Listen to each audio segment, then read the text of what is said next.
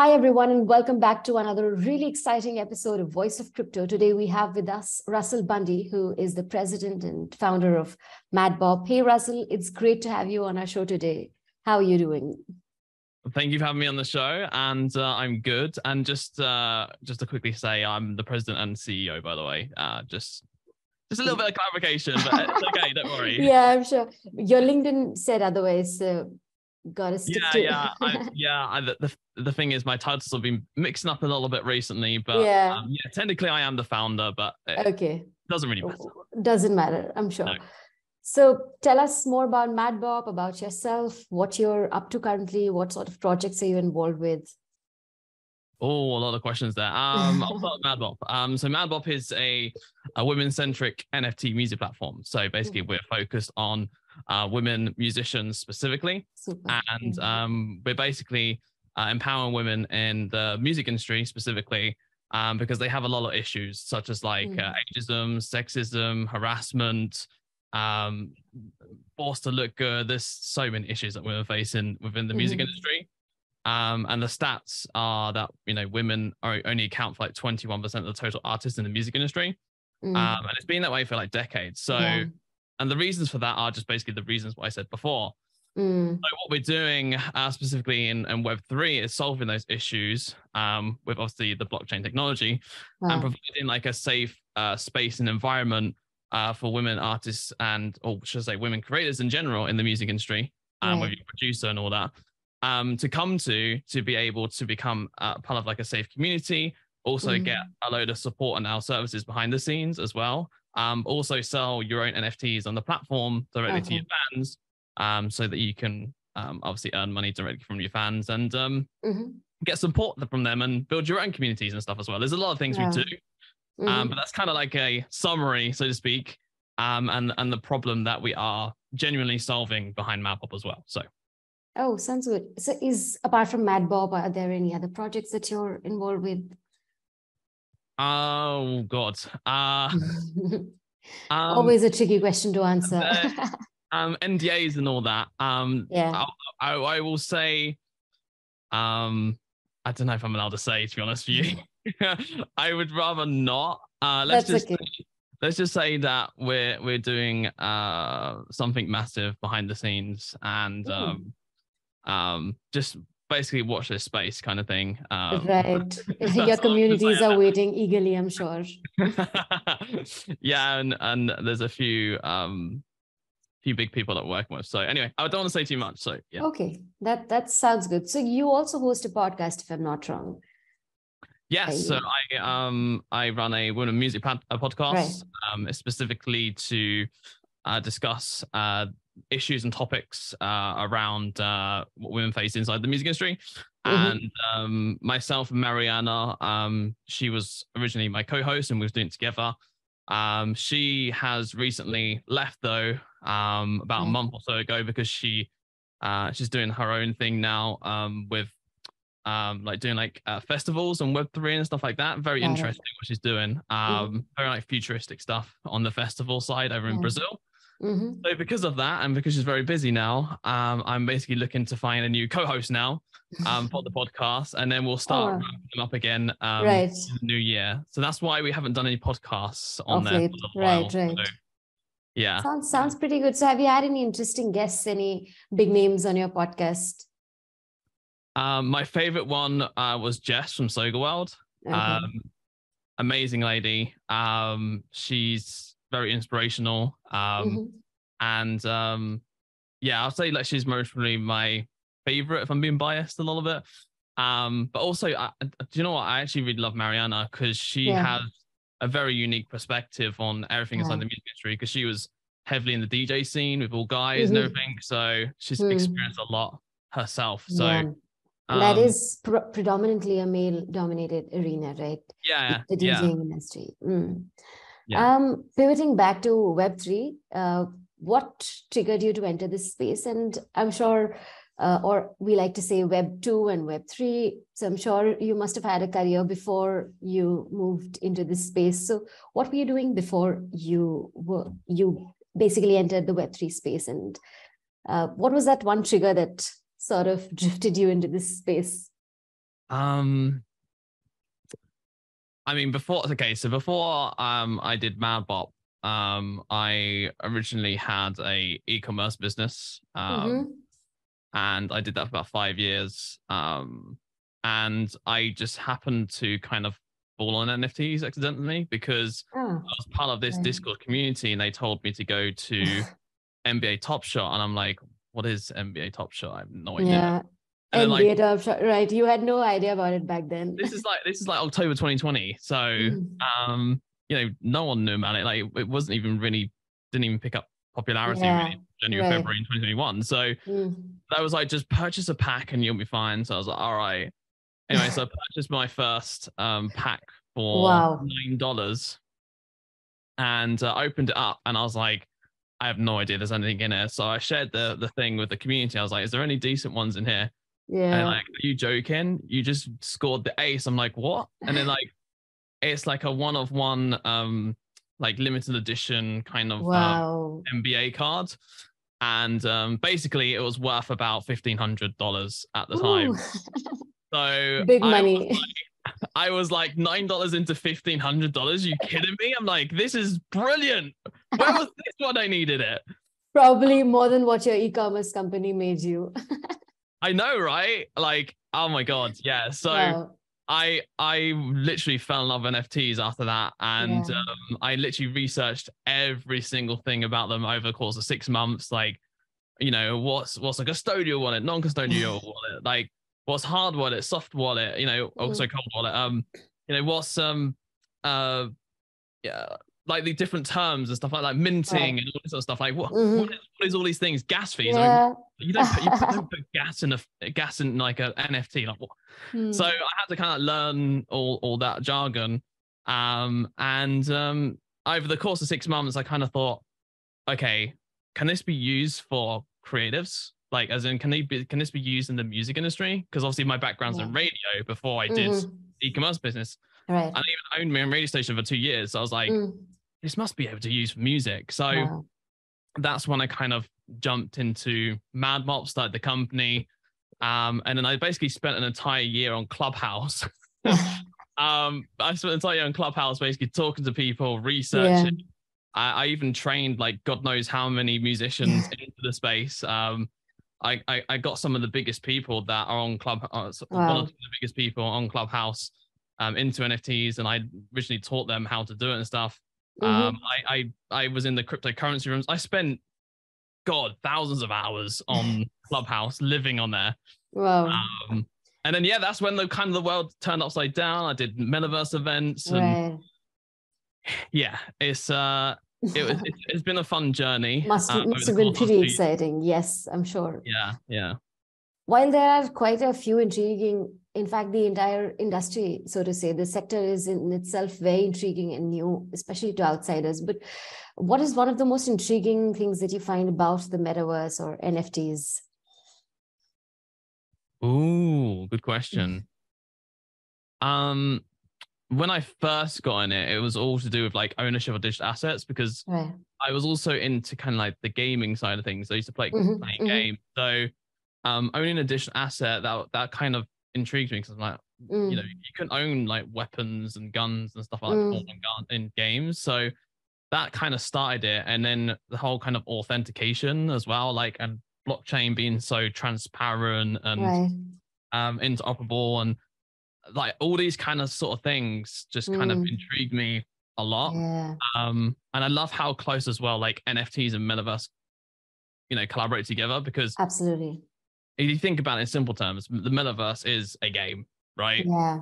And owning a digital asset inside of a game, never been done before. Yeah. So the fact that you can own digital items, have it authenticated, not be tampered with, changed or anything like that. I was like, holy crap, like this is a whole new world. So I would say like the NFT thing really like intrigued me more than anything. And then it kind of went into the metaverse, and then because I'm a gamer myself anyway, it kind of became second nature. It was easy for me to jump into games and join communities and collaborate and do massive parties, and that's a whole nother story. But the NFT side definitely interested me for sure. Absolutely. Since you mentioned you're a gamer, did you ever play Second Life? If yes, how do you see the difference between Second Life and the metaverse that we're trying to create, or rather organizations are? Good question. So I wasn't ever really heavily into Second Life, to be honest with you. I played it a few times. It wasn't really like my game. Mm-hmm. I played kind of more like Riot game stuff like League of Legends, or like Call of Duty, kind of stuff like that. It did, when I kind of went in there and explored it and experienced it for myself. But this is before NFTs and actual metaverse. Yeah, that was way before that. It was a really interesting game. I actually didn't mind kind of like hanging out there and having like different plans and having like different pets and stuff like that, or going on to like a little, random dance floor. And that was fun. It's a really interesting game. As obviously kind of the metaverse has become more forward and more advanced and stuff like that, I don't know how Second Life can obviously be, keep up, because the way in which kind of other metaverses are working is they're allowing you to basically use a metaverse inside your browser. And that's one big issue that they have, is like you have to download the game and then play it on your computer to be able to go inside it. Instead of just me going onto my mobile like here and just going, okay, let me just load up a browser like in Crypto Voxels, for example. Just get into my metaverse, right? Yeah. So they definitely need to kind of adapt with the times a lot more. I think they would be... the only issue is, like I said, the graphics and stuff like that, most probably with it is there's a few issues, but Second Life overall is a great game. It's a great experience. Absolutely. It's a great world to wander around in and experience, but they just need to get the kind of like more modern times rather than being like 5 years ago. I'm sure it was revolutionary in the day. I mean, I've played it a couple of times, never really was super interested in it, but I know how the interface looks, and it was in fact revolutionary when we were playing it like 3, 4, 5 years back, but not anymore. It feels like the world has prospered, and while I'm sure it's a great game and people love it out there, I don't know where they're going to go with it really, with the metaverse in picture now. So I just wanted to jump on that, because I think Spatule is very interesting. I really like how they've done it. As in, like, they kind of done the whole Web 2 to Web 3. You can log into your email, stuff like that. You can just go in there on your browser. You don't have to worry about things. And I think they're doing it in a very interesting way, and they're doing it, and the updates that they're doing as well is really good. Spatule's definitely one to look out for sure. Okay, sounds great.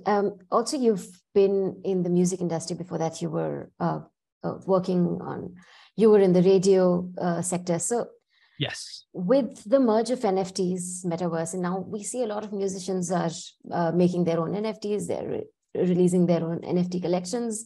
Do you think that arts and music will one day be completely driven by Web3? 100%. Without a doubt, 100%. Yeah. And how do you think that will materialize? I think it's going to be a gradual change. I don't think it's just going to be instant. A lot of people are used to streaming now, so it's going to be a change from switching over from streaming to kind of like NFTs. The same as when CDs and that had to transition to MP3s, and then from downloading MP3s to streaming. So it's going to be a conversion once again. Do I think streaming is going to be extinct? No. I still think streaming will be around for a long time to come. Right. What I think NFTs would be used, it would be a kind of used as an additional source of revenue on top of the streaming, because the streaming does not give the revenue that you want, but it does give the reach, right? As in, like, if you want people to listen to your music, to find out about you and stuff like that, boom, you're there.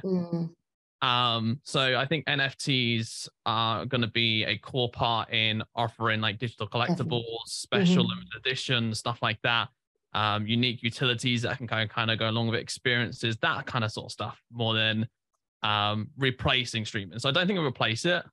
I think it will slow it down, but I think NFTs have a huge growth. A huge potential. To go. Yeah. Absolutely. While the market does look a little shaky now, and people, a lot of mainstream media organizations were saying that NFTs aren't going anywhere, plus especially with the trading volume down and all. But I don't think that is the case, right? I mean, it's just a phase. That's a load of... Yes, in simple terms. Right. Yes. In honesty, even when the downturn was happened in 2022, there was still the music NFT side was still actually pretty thriving. Like there was still artists still making NFTs and stuff. I saw all the stats and everything for the music NFTs, and if you look back at the stats, you'll see like people were still making them, still going through them, still selling. Not selling as much. I mean, it did go down. Buying, right. Kind of towards the end of the year, but you still saw a lot more people still making them and still kind of going with the time. So, yeah, music NFTs is not dead at all. 100%. If anything, it has a huge way to go, and I mean like a massive, massive way to go. So the huge upside on it. So absolutely, but with the mainstream media in place and a lot of people still not knowing about the concept of Web3, metaverse, cryptocurrencies. In fact, in a lot of developing nations, the idea of blockchain, the simple differentiation between blockchain, cryptocurrencies, NFTs is not clear. So there are a lot of myths around the space. So are there any myths that you want to bust on our channel today for our viewers? I mean, first of all, yes, everything has its own section. Metaverse is metaverse, NFTs is NFTs, cryptocurrency. Absolutely. Can I see the point of view in which people say, oh, NFTs are just as volatile as cryptocurrency? Yeah, I can, because at the end of the day, the market kind of, sort of the secondary market, tends to kind of decide what the resale value is of NFTs. So I can see their point of view. However, NFTs has more of a longevity and it's an asset, right? Than an actual coin, so to speak. Absolutely. So there's a huge difference between them there. So I guess the myth is cryptocurrency and NFTs are not the same, basically. And that you the way to think of an NFT is as a vinyl, right? Yeah. And the cryptocurrency would be like the cash in your wallet, like a pound, a dollar, or a euro, right? Yeah, that is an interesting analogy. That's the distinction. So no, it makes a lot of sense. Also, like when we do talk about the myths, I suppose it's important for us to address the demerits as well, right? So every growing technology has its own share of pros and cons. So what do you think are some of the demerits of the metaverse or the Web3 space? Or, anything that they need to work on better going forward? Okay, so it's not like just the downsides of metaverse, and it's like, what do they need to improve on the metaverse to make it better? Well, I had an interesting experience with the last NFT conference I went to. I went and used like this machine thing. I don't know what it was, but basically it was a VR machine, right? And basically you could like run on there and actually play the games and walk around, and then you'd like sword fight and shoot and everything like that. So just the metaverse as a whole and kind of my experience, it still has a long way to go. Yeah. I think it needs to have the whole interoperability for sure. Like how like NFT marketplaces and platforms are coming multi-chain these days. I think that's what the metaverses need to do as well. Like, collaborate together and wait, kind of like not one multiverse, but like, so metaverse, but kind of like be able to jump from one to another, with your avatars and stuff. So I think that's going to be important. Also the hardware. I think hardware, there's too many limitations with the hardware right now. That needs to improve to be able to expand that, so it can allow millions of people in one place rather than just only like 1,000 or a couple thousand. So I think that on the tech side as well needs to be improved. And I would say the last thing is the whole Web 2 to Web 3 thing, right? Allowing people to put in with Web 2 is very important. And if you want adoption to happen, you need to be able to convert those Web 2 into Web 3 people, right? Definitely. So yeah, I think that would be like the third one, is making it kind of user friendly and the user experience as possible. so that people can just be able to jump in seamlessly without having to, you know, absolutely worry about learning what a wallet is. Mm-hmm. Or, yeah, you know, makes a lot of sense. Absolutely. So I'd say those are the three improvements. Right. And what I guess what I don't like about Metaverse 2 is, or one thing that I am kind of worried about is it's going to make people want to be online a lot more, right? Yeah. Basically, it might take, a lot of people are saying XR is going to be the next thing, mm-hmm. right? Because it's going to be mixed with physical and digital, which I get. Absolutely, I 100% agree with that. But eventually, it might get to the point where we're just living in the virtual world completely, and then we're just completely gone. Yeah, all those Black Mirror episodes turning into reality. So yeah, that's my only concern is everything being. I know we're in a digital world, and a lot of people digital on mobile phones and everything. Yeah, I get it. Mm-hmm. But I'm just worried about everything becoming digital, and you know, no one wants to like go to like the pub anymore. A real party for a change. An actual physical world event, you know, because that cannot be replicated or replaced with the metaverse. Absolutely. Right? So, yeah, that's my only concern is that really. But to be honest, I mean, we've said it for a lot of technologies, right? When news became digital, people said that newspapers would cease to exist, but that never happened. I feel like there'll always be a thing about being in the physical world that will attract people. But I think that's where XR would come in. Yeah, right, absolutely.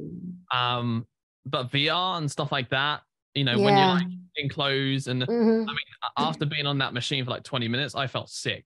Like I come off the machine, I was like, yeah. After a while, you just can't bear it.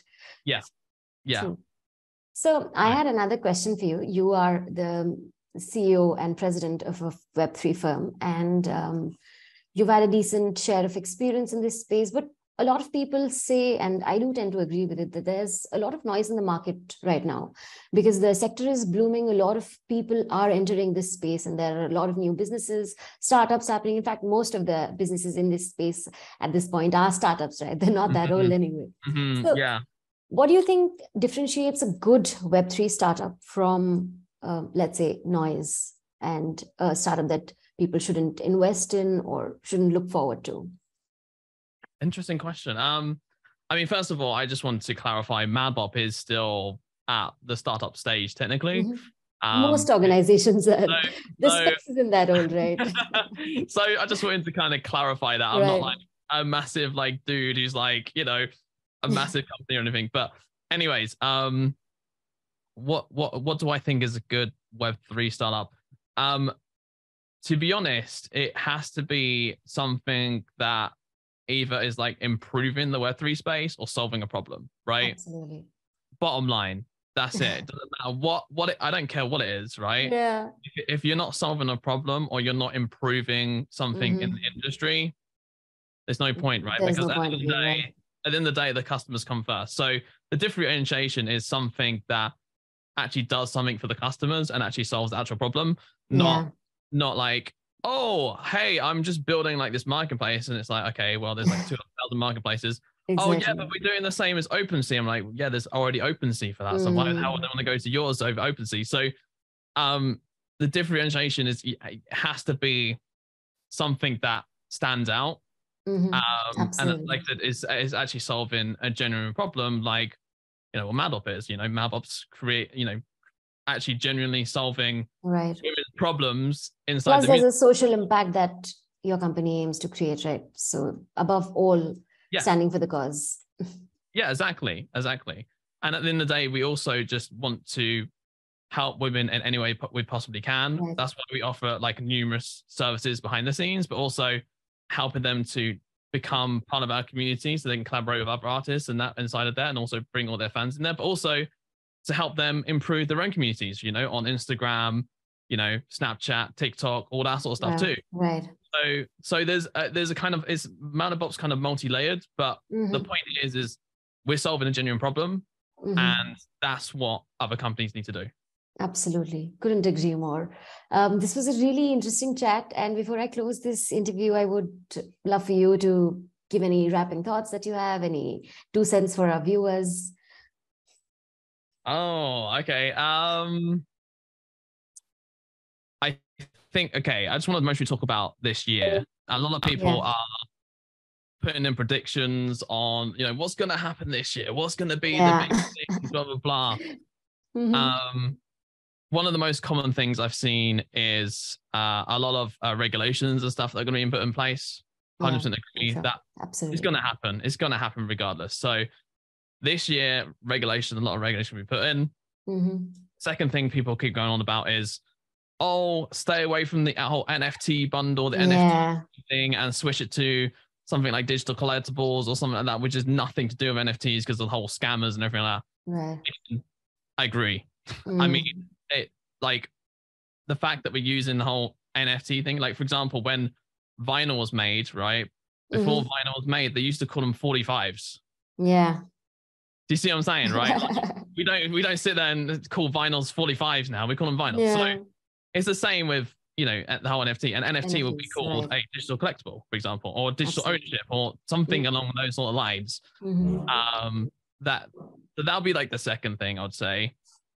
And then the third thing, and I'll say the last final thing, is there's this whole battle going on right now with the whole centralization, decentralization. Yeah. Now, FTX thing, obviously, that's caused a lot of issues. A lot of damage to the industry, yeah. We all know that. There's no big new news there. Mm-hmm. But the question is, which one's going to win, right? Is it going to be decentralization? Is it going to be centralization? Yeah. I think it will always be a mixture of both. Absolutely. And what I mean by that is the community, right, is a centralized point. Okay. Mm-hmm. But the decentralization is the actual asset itself. Absolutely. So I don't think, this is just my personal opinion. You can completely disagree with me, but I think it's going to be a hybrid of both. I think it's going to be both. It makes a lot of sense. Yeah. I don't think it's either going to be one side or the other. A lot of people don't like centralization right now because of everything that's happened with FTX, which I can be another. That's why everyone's like centralization, decentralization, like pushing the other way. I don't think anything's ever going to be decentralized, because what will happen is when they're doing decentralization stuff, there'll be scammers and that who will just absolutely on the decentralization side, and then they'll be like, oh, centralization again now. Like, yeah, we want some governance. That's all. So I think those three things: regulations, you know, digital collectibles, and decentralization versus centralization. And I think it's just going to be a hybrid of both. Yeah, it is always going to be a mix of both. I agree with that. Superb episode with you, Russell, today, and we hope to create many more such episodes with you.